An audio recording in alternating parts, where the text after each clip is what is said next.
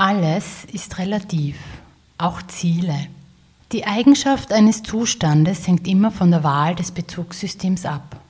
Wenn sich ein Unternehmen nur in Bezug zu sich selbst misst oder im Vergleich zu seiner Vergangenheit, dann fehlt ihm das Bezugssystem Markt.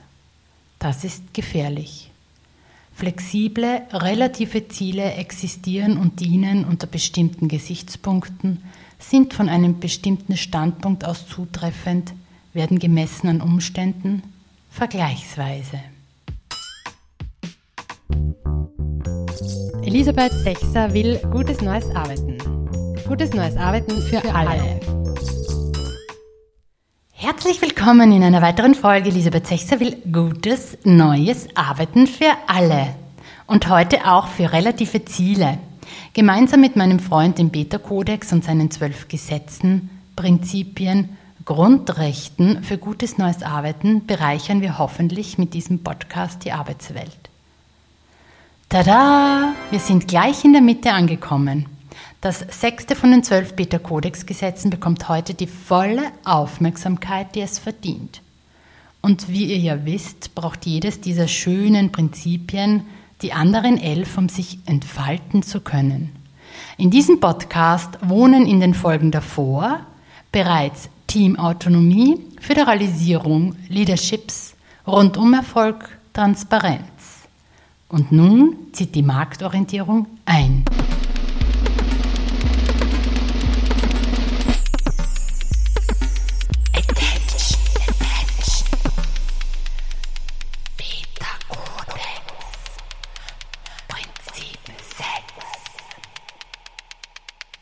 Wie immer kommt jetzt der Gesetzestext. Marktorientierung. Relative Ziele statt Chefvorgabe. In Beta braucht es wenige, einfache, langlaufende, sich selbst anpassende Ziele. Teams vergleichen hier ihre Leistungen mit eigenen oder externen, aber stets realen Vergleichswerten. Sie interpretieren erbrachte Leistung im Ist-Ist-Vergleich. Teambasierte Selbstkontrolle dieser Art lenkt den Blick auf dauerhafte, kontinuierliche Verbesserung. Ein Ziel ist ein Ziel, ist ein Ziel, ist ein Ziel, ist ein Ziel. Nein. Zielvorgaben, Prognosen oder manche sagen auch Zielvereinbarungen, also fixe Ziele, sind nicht dasselbe wie flexible relative Ziele. Sie ähneln einander ausschließlich in den Buchstaben Z, I, E, L, E. Das war's aber auch schon. Wir sind nicht smart genug, um die Zukunft vorherzusagen. Darum müssen wir besser werden, schneller darauf zu reagieren. General Electrics. Wie leistungsfähig ist Ihr Unternehmen? Wie erfolgreich? Also im Vergleich zum Wettbewerb, in Bezug zum aktuellen Markt? Wie viele Ziele, Zielvorgaben habt ihr in eurer Organisation, wenn ihr alle zusammenzählt? Drei, 300, 3000, 30.000? Und wie viele davon sind lebendig, liebevoll entwickelt und sinnvoll?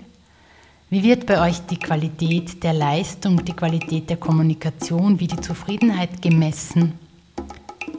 Achtung, im letzten Satz steckt eine Fangfrage. So, mal zum Aufwärmen ein paar Begriffe aus der Vergangenheit. Wer kennt diese noch? Budgetierung, Forecast, Gewinnprognosen, Wachstumsziele, Einsparungsprozente, Verkaufsvorgaben gekoppelt an Prämien, mehr, weiter, größer, fixierte Ziele, fixierte Leistungsverträge, Abweichungsanalysen, Umschlagsraten, Kosten pro Kopf, Umsatz pro Kopf, Headcount, absolute Finanzpositionen, Plan ist Vergleiche, die Urteilung von Menschen im Fokus.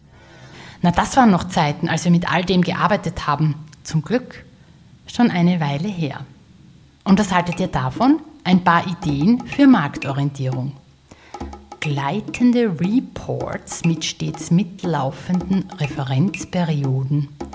Externes Benchmarking, Trendbetrachtungen, Momentdarstellungen, Rankings. Sich mit dem Wettbewerb um die gleichen Kunden in Bezug zu den gleichen Investoren vergleichen und daraus lernen. Wenige Vergleichsindikatoren, die sich selten ändern, branchenspezifische Kennziffern sorgfältig als Team ausgewählt, Ist-Ist-Vergleiche, die Verbesserung von Team- und Systemleistungen im Fokus. Viel besser, viel sinnvoller. Gewinn ist kein Ziel, sondern eine Bedingung. Ohne diese Grundbedingung können wir unsere Leistungen nicht wiederholen und auf Dauer nicht zu Diensten sein. DM Drogeriemarkt. Ich kenne ja mittlerweile einige Zielvorgaben, die schon bei mir im Coaching waren und sich im Burnout befanden. Völlig hilflos. Zielvorgaben von oben, die da so rumstehen in der Organisation. Es drehe sich zwar alles weiter, wie das Leben eben so ist, aber das fixierte Ziel steht fix und fertig in der Gegend rum. Und Mitarbeiterinnen müssen sich bemühen, das Ziel zu erreichen, auch wenn sie dafür vom Wege abkommen müssen. Auch wenn es nach einem Tag, nach einer Woche, nach einem Monat gar keinen Sinn im unternehmerischen Wertschöpfen mehr macht. Auch wenn es eigentlich schon ein totes Ziel ist. Diese arme Zielvorgabe lässt dann schlecht träumen, lenkt vom Markt ab, bringt viel Lärm um nichts und wird selten bejubelt. Jo, das kommt immer wieder auch in den aller, allerbesten Alpha-Unternehmen vor als gäbe es fast schon eine Zielsucht oder die Annahme, dass das Leben und die Arbeit ohne all der vielen Zielvorgaben stillstehen würde. Dabei ist es genau umgekehrt. Das Leben geht immer weiter, vor allem in einer so dynamischen und komplexen Welt. Auch wenn so manch ein fixes Ziel dies zu verhindern versucht.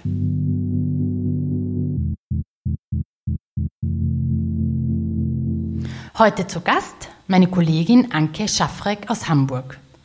Auch sie ist Beta Codex verliebt und überzeugt, dass mit Beta die Arbeitswelt ein besserer Ort wird.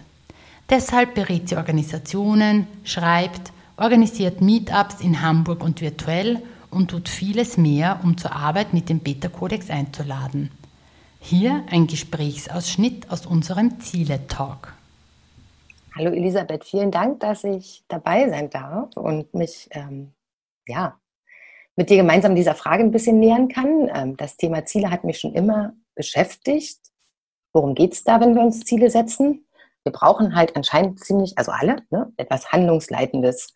Natürlich auch in Organisationen brauchen Teams irgendwas, worauf sie hinarbeiten können, brauchen Leitbilder. Wir müssen irgendwie wissen, was wollen wir eigentlich erreichen. Und nach wie vor erlebe ich in vielen Organisationen, dass dafür Werkzeuge und Formulierungshilfen an Mann und Frau gebracht werden, die, naja, die eben dabei helfen sollen, diese Ziele besonders inspirierend zu formulieren, besonders knackig, toll. Und ehrlich gesagt habe ich da in der Vergangenheit auch so einige Tools angepriesen in meiner Arbeit. Bis ich allerdings dann auf das Buch von Nils Pfleging Führen mit flexiblen Zielen gestoßen bin. Also da da sind mir echt so einige Schuppen von den Augen gefallen, wie, man so sagt. Also, ähm, da habe ich verstanden, wenn ich knackige, wirklich handlungsleitende Ziele formulieren möchte, dann sollte ich mich erstmal, also bevor ich direkt zu Werkzeugen greife, erstmal mit ihrer Beschaffenheit auseinandersetzen. Sind sie, sind es fixe Ziele oder lohnt es sich nicht eher, relative Ziele zu formulieren? Da müsste man jetzt kurz drauf eingehen. Was heißt das eigentlich, fix und relativ? Und ich glaube, die meisten Zuhörer werden kennen, also ich beschreibe jetzt erstmal das, was wir in den meisten Organisationen erleben nach wie vor. Das sind halt die Arbeit mit fixen Zielen. Also da ähm, nehmen wir uns beispielsweise vor, dass wir x Prozent mehr Gewinn machen als im vergangenen Jahr, x äh, Prozent neue Kunden dazu gewinnen oder die Fehlerquote soll senken im Vergleich zum Vorjahr. Dann treffen wir uns nach einem gewissen Zeitraum und überprüfen den Erreichungsgrad dieses Ziels und schauen, haben wir es erreicht? Wenn ja, dann müssen wir uns ein neues setzen und wenn nicht, dann müssen wir da halt noch hinarbeiten. Auf jeden Fall setzen wir uns sozusagen eher Wunschwerte für die Zukunft, also basierend auf Prognosen, aber wir wissen ja selber, in einer komplexen Welt kann so eine Prognose auch mal ganz schön in die Hose gehen. Da können ja mal Dinge kommen von außen, die, naja, die alles durcheinander bringen, sag ich mal. Also insofern sind so fixe Ziele sehr auf sich selbst bezogen und einen, stellen im Prinzip einen Soll-Ist-Vergleich dar wir wollen dahin ja, und gucken, jetzt haben wir es geschafft. Tatsächlich etwas inspirierender und ähm, ja, tatsächlich lebendiger sind die relativen Ziele. Mit diesen beziehen wir uns auf den Markt. Also wir packen tatsächlich in unsere Zielformulierung quasi, äh, also beziehen wir Konkurrenten mit ein, auch wir können auch interne Leistungsvergleiche zwischen Teams machen. Ich bleibe jetzt aber erstmal bei den externen. Also da sollten wir uns überlegen, welche Indikatoren gibt es eigentlich, die sagen, dass, also äh, Indikatoren unserer Leistung, die ähm, anhand derer wir unseren Erfolg besonders gut ablesen können. Also beispielsweise ist das vielleicht die Kundenzufriedenheit in unserer Branche oder auch äh, Marktanteil im relevanten Bereich. Und dann nehmen wir uns da zum Beispiel vor, besser, vielleicht auch gerne um x Prozent, besser als der Durchschnitt zu sein. Weil dann lohnt es sich wirklich mal zu überlegen und drauf zu gucken, was dann eigentlich passiert. Ein solches Ziel ist lebendig, das, weil sich das, weil das flexibel ist und sich immer wieder von, äh, von selbst erneuert. Ich mache also sozusagen ein Ist-Ist-Vergleich. Prognosen fallen weg, weil ich mich mit den Wettbewerbern vergleiche. Ein fixes Ziel bezieht sich eben nicht auf den Wettbewerb. Und wenn ich jetzt mal Beispiele aus, der, aus dem Schulsport nehme, da ähm, entwickelt sich ja auch ein, ein Drive dadurch, dass wir natürlich besser sein wollen als Mannschaft XYZ. Und wir gucken vielleicht auch, wie machen, machen die das denn eigentlich, wo die gerade besser sind im, naja, einer bestimmten Leistung. Den, den zweiten Aspekt, den du angesprochen hast, ist, ist eben der der Chefvorgabe. Das finden wir ja in, in dem Prinzip, dass die eben in Beta-Organisationen nicht mehr stattfinden. Es gibt da keine einzelnen Köpfe mehr, die sich diese fixen Ziele für Abteilung und Bereiche überlegen, die diese dann auf ihre Arbeit runterbrechen. Ja, sagt man ja so schön. Das sind ja oft so richtig lebende Vorgänge. Ich weiß nicht, das, das werden auch ziemlich viele kennen. Diese, diese so, so Zielfindungsprozesse, die nicht selten von der eigentlichen Arbeit abhalten. Wer hat es nicht schon erlebt, wie im Geschacher um die Budgets fürs nächste Jahr ne, so ordentlicher Aufwand in Erstellung von Roadmaps und Meilensteinplanung gesteckt werden. Also ich habe gänzliche, ich habe nenne es dann sogar OKR-Orgien erlebt und die extreme, tolles Wort. die extreme Kapazitäten bindet, nur sich eben, wie du sagst, auf ein Wunsch, äh, Wunschdenken bezieht, wenn wir es fix haben und wenn es von oben reinkommt. Das mhm. alles existiert mit der Arbeit mit dem Beta-Kodex nicht mehr. Also auch wenn wir uns den relativen Zielen nähern, können wir das alles beiseite schieben. Mhm. Also was ich ein ganz tolles Beispiel fand, ich kann wirklich das Buch empfehlen vom Nils. Da befinden, also findet man zahlreiche Beispiele großer, erfolgreicher Unternehmen, die mit, ähm, mit flexiblen Zielen unter anderem arbeiten. Da gibt es den amerikanischen Energieversorger, der ist sehr erfolgreich und die haben sich schon in den 70ern ein ganz ambitioniertes Ziel gestellt, den weltweit am meisten Spaß fördernden Arbeitsplatz seit dem Beginn der industriellen Revolution zu schaffen. Mhm. Das ist sozusagen das Übergeordnete, anhand dieses Ziels sich die Teams quasi überlegen, was bedeutet das genau für uns und wie formulieren wir unsere, Ziele, äh, unsere relativen Ziele. Sie tun es selbst. Also es wird nicht vorgegeben von den Chefs. Und sie haben dort, also sie haben natürlich den Zweck ihrer Organisation, ist halt ein Energieversorger. Da ist irgendwie klar, was der macht, was er seinen Kunden bringt. Und mit diesem übergeordneten, ambitionierten, ja auch relativen Ziel. Wir beziehen uns eben auf den am meisten Spaß fördernden Arbeitsplatz seit dem Beginn der industriellen Revolution. Also wenn das nicht handlungsleitend ist und wenn mhm. ich da dann nicht genau schauen kann, ja, was heißt das denn für unser Team? Was heißt das für unsere Filiale? Mhm. Und dann lohnt es sich tatsächlich, sich ein bisschen auf den Markt umzugucken. Mhm. Der Fokus auf die relativen Ziele sollte dabei wirklich nicht verloren gehen. Äh, oder genauer gesagt, können wir viele Ziele von denen, die wir uns bisher gestellt haben, wirklich hm, wegschmeißen, können ausmisten. Wir kommen mit viel, viel weniger Zielen klar. Ich meine, wir wissen ja, was ein Zweck einer Organisation ist. Das, das, zumindest gehe ich davon aus, dass das allen klar sein sollte. Das sollte ein, eine, hm, eine Aktivität in einer Organisation sein, dass das allen Mitgliedern äh, immer wieder klar gemacht wird. Wir uns immer wieder darüber austauschen dürfen auch. Mhm. Dann ist grundlegend der Zweck klar und dann geht es letztendlich immer wieder um die gleichen Fragen. Welchen Auftrag haben wir? Ist der uns klar? Ist der erreichbar? Und ist der vom Kunden vorgegeben, vom Markt und nicht von der Hierarchie? Mhm. Da mhm. liegt genau die Kraft. Was ist gemeint mit den internen Vergleichen in Organisationen? Das, das finde ich auch mal ganz interessant, dass da dann schnell vorgewarnt wird. Klar wollen wir keine interne Konkurrenz haben. Wir, wir arbeiten alle für den gleichen Zweck sozusagen. Hat eine Art sportlicher Wettbewerb ist aber total sinnvoll, äh, im Sinne von, oh, die machen, also die sind jetzt in der Kundenzufriedenheit besonders gut, das andere Team, wie machen die das eigentlich? So, und, und es gibt natürlich Dinge, die dafür sorgen, dass ich keine direkte Konkurrenzsituation äh, entstehen lasse. Das macht, äh, machen zum Beispiel die Handelsbanken ganz gut. Die haben natürlich ganz viele Filialen und äh, die sich auch untereinander vergleichen. Die haben eine komplette Transparenz über alle möglichen Leistungsdaten der einzelnen Filialen. Ähm, der Fakt, dass sie jeweils ihre eigenen Kunden betreuen, es gibt keinen Kunden, der von mehreren Filialen betreut wird, sorgt dafür, dass keine Konkurrenz entsteht. Das sorgt für diesen sportlichen Wettbewerb und äh, da alle eine Vereinbarung mit der Organisation haben, sorgt es auch nicht für eine Konkurrenz, sondern eher ein, auch einen unterstützenden Wettbewerb. Mhm. Also einen sich gegenseitig helfenden. Ja, und also es eröffnet auf jeden Fall Laden, diese, diese äh, Vergleiche ein, zu lernen voneinander. Und das ist ja prinzipiell etwas Essentielles für erfolgreiche Unternehmen, dass ähm, eine gute Lernatmosphäre in Organisationen äh, stattfindet, dass ein Teilen stattfindet und dass ein Diskurs stattfinden kann, der sagt, wie können wir besser werden als Team und was können wir vom anderen Team lernen und somit auch gemeinsam der Organisation dienen. Absolut. Im Vergleich zu ähm, das äh, bei Chefvorgaben quasi oder Zielvorgaben ähm, es ja durchaus sein kann, dass sich widersprechende Ziele in Organisationen rumtreiben. Äh, das sehen wir häufig, ne? Und das ist, deswegen merkt man dann auch, äh, wenn man über die relativen Ziele nachdenkt, dass man schnell zu den anderen Prinzipien des Beta-Kodex kommt.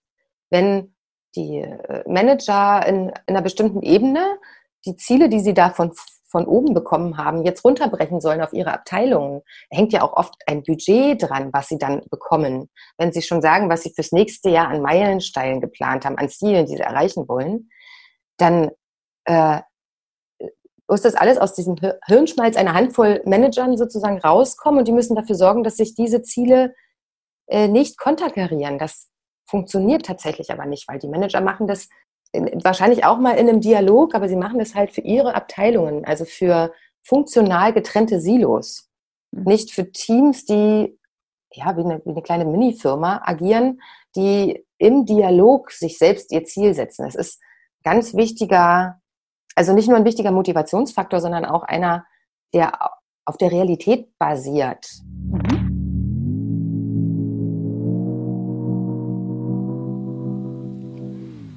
Vielen Dank, Anke, für deinen Podcast-Beitrag. Wo ihr Anke und mich auch noch findet, verrate ich in den Show Notes. Dort gibt es auch Links zur erwähnten Literatur sowie grafische Anregungen relativer Leistungsmessungen und relative Berichtsformate. Wir legen außerordentlich Wert auf Flexibilität und die Fähigkeit, Dinge zu erledigen. Wir sind stark in Sachen persönlicher Verantwortung und darin, informierte Entscheidungen zu treffen. Unsere Kultur ist nicht für jedermann. Sie ist besonders beunruhigend für Menschen, die rigide Hierarchien, traditionelle Strukturen oder einen bürokratischen Ansatz mögen. AES. Wenn das Management aufhört, Zahlenprognosen vorzugeben und dafür Ergebnisse ermöglicht, wenn das Quälen mit Zielvereinbarungen ein Ende nimmt, dann ja, dann kann man Organisationen stärken, marktorientiertes Arbeiten ermöglichen, Innenbeschäftigung beenden. Dann gibt es Platz und Luft und Lust. Und ihr könnt hin zu Ist-Ist-Vergleichen flippen. Also euch in dezentralen Teams mit eigener Gewinn- und Verlustrechnung, mit allen Sinnen dem Markt zuwenden, die Ärmel hochkrempeln und gemeinsam arbeiten, beobachten, bewerten, vergleichen, lernen, besser werden. Denn alle Organisationen, die Talente vereinen, die Probleme am Markt lösen, Tolles leisten, wertvoll dienen, Wunderbares kreieren, haben auch die Verantwortung, sich darum zu kümmern, die Besten zu werden, die Besten zu sein.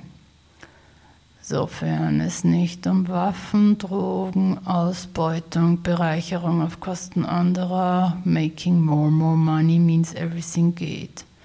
Das sind jetzt andere Themen, die müssen wir gesondert unter die Lupe nehmen. Alle anderen dürfen bzw. müssen sich anstrengen, so dass ihre Talente wirken, der Welt nutzend sich Wertschöpfung austoben kann. Um dezentrale Teams mit Autonomie und Verantwortung auszustatten, wurden fixierte finanzielle Ziele, Wachstumsvorgaben und Budgets vollständig abgeschafft. Nicht Volumen oder Umsatz oder Größe spielen eine Rolle, sondern die effizienteste, leistungsfähigste Bank zu sein mit überdurchschnittlicher Rentabilität. Svenska Handelsbanken. Ja, ein zweiter Podcast-Gast heute ist Timo Volkmar.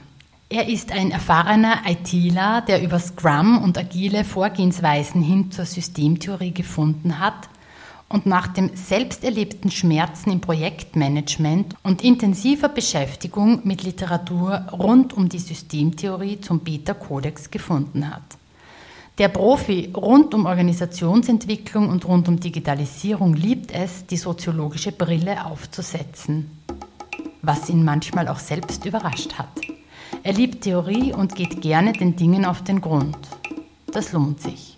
Timo Volkmer hat uns in diesem Podcast gleich ein paar relative Ziele mitgebracht und wie die so von Teams entwickelt werden. Herzlich willkommen. Ja, Timo, was sind denn Beispiele für relative Ziele? Wie geht ihr da konkret vor? Und welche Zahlen, Daten zieht ihr hierfür heran? Ja, ähm, ich arbeite ja im Tourismusbereich für einen Reiseveranstalter und wir betreiben ähm, die Online-Präsenzen für diesen Reiseveranstalter, das heißt äh, Reiseportale. Und ähm, für unsere Kunden ist es sehr wichtig, dass unsere Webseiten sehr schnell laden. Die möchten sich gerne sehr viel äh, Bilder anschauen, Hotels, Urlaubsregionen und ähm, die Customer Experience ist umso besser, je schneller und verzögerungsfreier unsere Seiten beim Kunden geladen werden, auch auf äh, Smartphones und Tablets.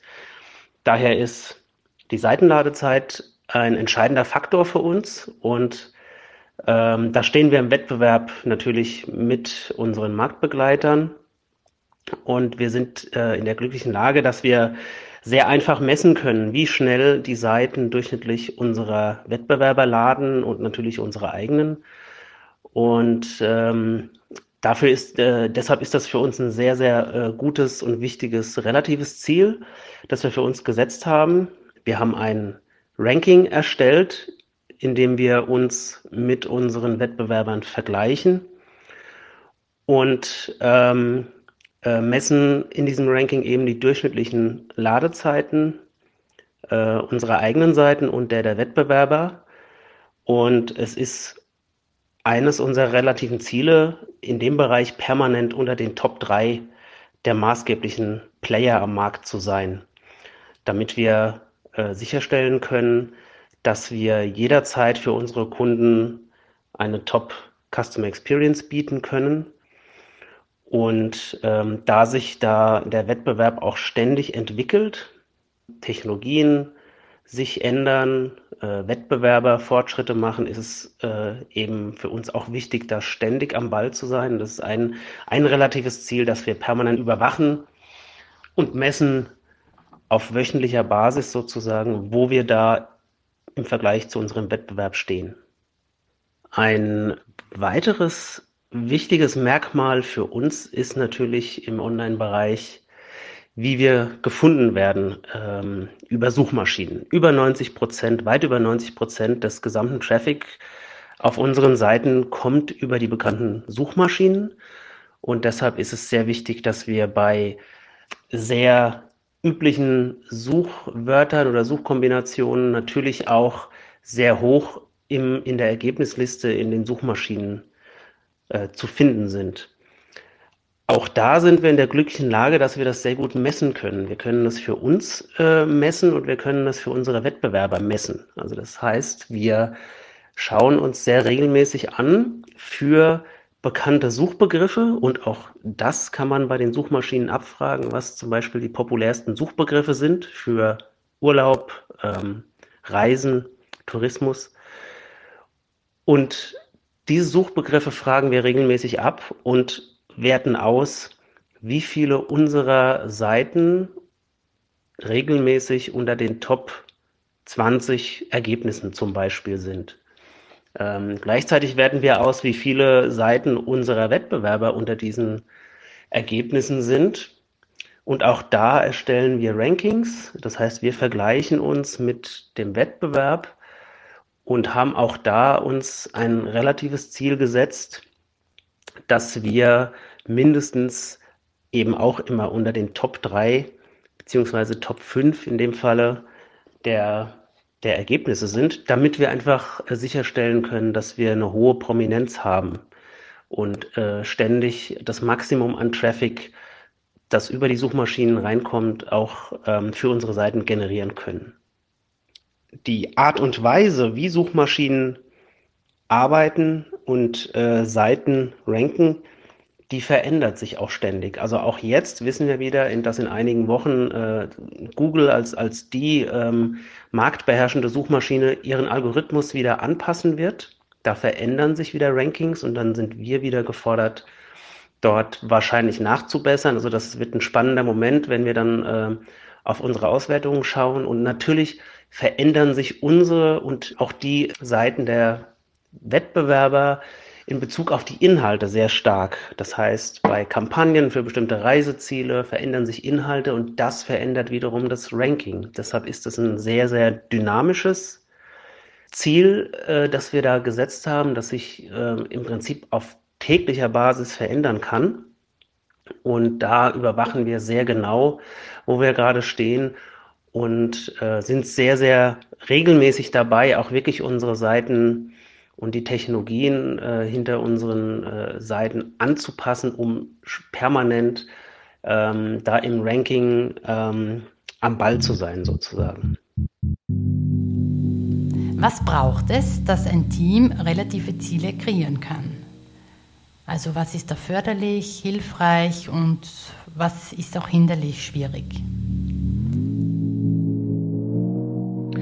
Ja, zum zweiten Punkt, wie kommen wir zu den Zielen und was ist wichtig ähm, für die Teams? Einmal selbstverständlich natürlich die Marktkenntnis. Ähm, wir haben Experten in den Teams, die sehr genau evaluieren und schauen, ähm, was sind denn überhaupt die wichtigsten Erfolgsfaktoren. Ich habe zum Beispiel im, im E-Commerce, Online-Bereich zwei genannt, Seitenladezeiten, Rankings in Suchmaschinen. Das sind ganz entscheidende Faktoren für den Erfolg äh, jeder Online-Präsenz.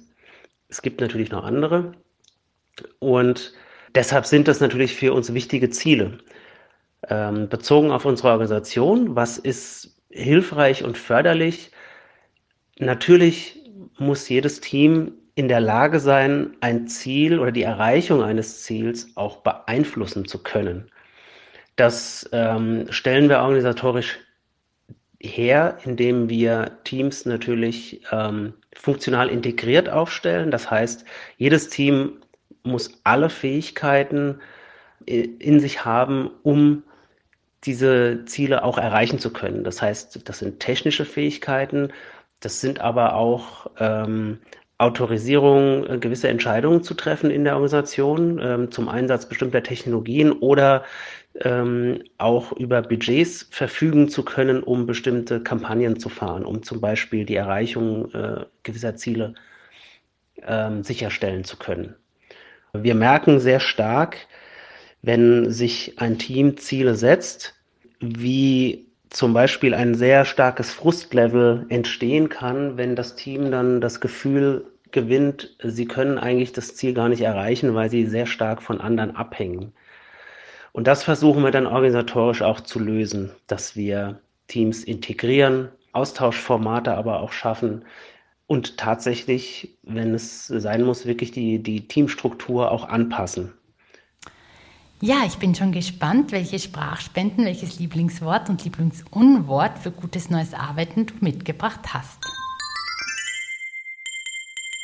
Very important words. Ein Unwort ist für mich eine, eine Wortkreation, die habe ich kürzlich erst gelernt. Da sagte ein IT-Bereichsleiter zu mir, in der Sprach da über, über Manager in Unternehmen, er sagte, ja, wenn man die gut verzielt, dann performen die auch. Und dieser Begriff verzielen, den hatte ich da zum ersten Mal gehört. Er meinte damit, wenn man äh, die Personen mit individuellen Zielen äh, versieht, dann leisten die gute Arbeit und er hat den Begriff sie verzielen benutzt. Und das, da steckt für mich eine dermaßen eine große Geringschätzigkeit drin und ein, eine Art und Weise, mit Menschen umzugehen, äh, als, als könnte man die wie Roboter programmieren und äh, beliebig auf irgendwelche Ziele loslassen. Ähm, abscheulicher Begriff. Ähm, das, äh, der, der wird mir definitiv im Kopf bleiben als ein, ein ähm, Lieblingsunwort.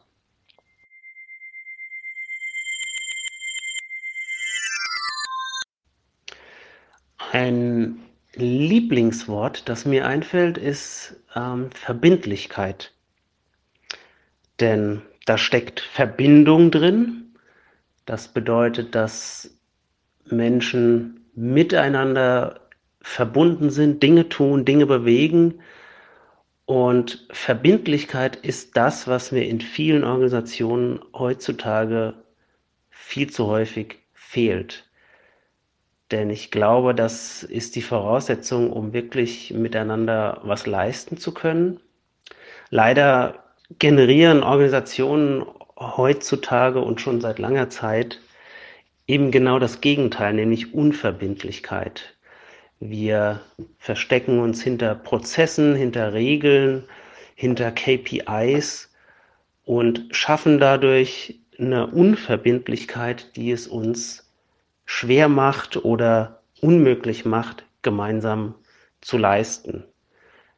Deshalb glaube ich, ist Verbindlichkeit heutzutage etwas ganz, ganz Wichtiges, Erstrebenswertes.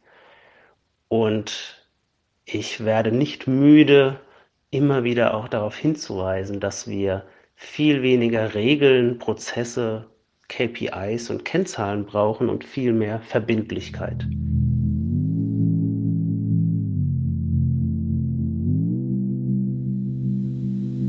Vielen Dank, Timo, für deinen Podcast-Beitrag. Flexible Ziele sind lebendige Ziele, die im Rhythmus der Welt mitschwingen. Flexible relative Ziele, die sich immer am Horizont zeigen und sich mitten im Arbeiten rumtummeln, anpassen, realitätsbezogene Verbindungen aufbauen, richtungsweisend ihren Beitrag leisten. Ziele, die Spaß machen oder ernsthaft aufzeigen, um was man sich gemeinsam kümmern muss die den Gestaltungsmotor von Teams füttern. Sie sind Treibstoff für Lernen, für Entwickeln, für Arbeiten. Sie geben Teams Aufgaben. Anstatt dass das Management, die Führungskraft den Teams oder einzelnen Menschen Ziele vorgeben oder sagen wir vorsetzen, werden flexible relative Ziele von den Teams selbst kreiert. Somit geben sich Teams auch selbst den Auftrag. Dann schauen alle gemeinsam auf unternehmerische Erfolge. Dann teilen alle Verantwortung. Dann können Ziele wirken, sich entfalten und im Rhythmus der Welt mitschwingen. Und nun noch was zu diesen Rollen. Liebe Leute im Controlling, eure Rollen sind gefragt.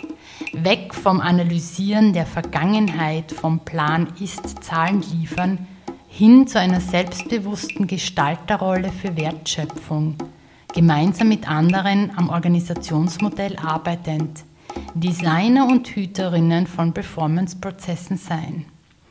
Wow, Controlling, I'm loving it. Liebe Eigentümerinnen, liebe Unternehmer, liebes Management. Verwechselt Umsatz, Gewinn, Größe, Markteinteil nie mit Erfolg. Nicht Zielvorgaben geben Orientierung. Sinnangebote für Menschen in eurem Unternehmen schaffen, handlungsleitende Ideen für die Unternehmensattraktivität liefern. Statt Vorgeberin oder Vormund sein, zur Gestalterin, zum Energielieferanten werden. Verhelft eurem Unternehmen, lebendig zu bleiben.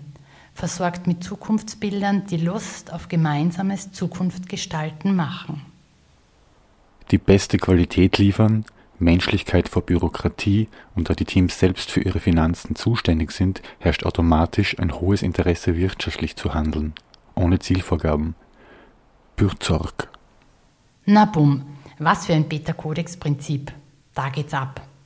Lebendige, starke Organisationen gestalten, erfolgreiche, robuste, freudvolle, agile Arbeitsorte schaffen. Wer all das lernen und gestalten will, ist bei mir richtig. Meine Arbeit, meine Dialog- und Lernformate, Beta-Codex-Meetups in Deutsch und in Englisch, mein Blog und meine Podcast-Folgen findet ihr auf www.sichtart.at. Auch findet ihr dort die nächsten Termine, wo ihr Anke, mich und sicher auch Timo bei einem Beta-Codex-Meetup in Deutsch oder in Englisch treffen könnt. Lesestoff gibt es in den Shownotes. Wer das Manifest für Spaß an der Arbeit haben möchte, gibt mir ein Zeichen via E-Mail oder Posting-Kommentar. Nun denn, dann mal los. Es gibt noch viel zu tun. Machen wir weiter. Finden wir die zwölf Beta-Kodex-Prinzipien in all den tollen Unternehmen. Küssen wir sie wach. Auf dass sie befreit werden, sich entfalten können, wertschöpfend wirken dürfen.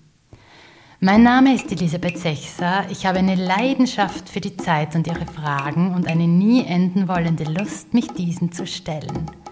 Wenn das aufregend oder anregend war, dann freue ich mich sehr. Dann hinterlässt der Podcast Spuren, denen man folgen kann, wenn man möchte. Empfiehlt den Podcast weiter und kommt wieder. Sprachanregungen und Geschichten sind wie immer willkommen. Ich wünsche den fixen Zielvorgaben, dass sie befreit werden und den relativen Zielen, dass sie kreiert werden, Gestalt annehmen und anfangen zu tanzen. Elisabeth Sechser will gutes neues Arbeiten. Gutes neues Arbeiten für, für alle. alle.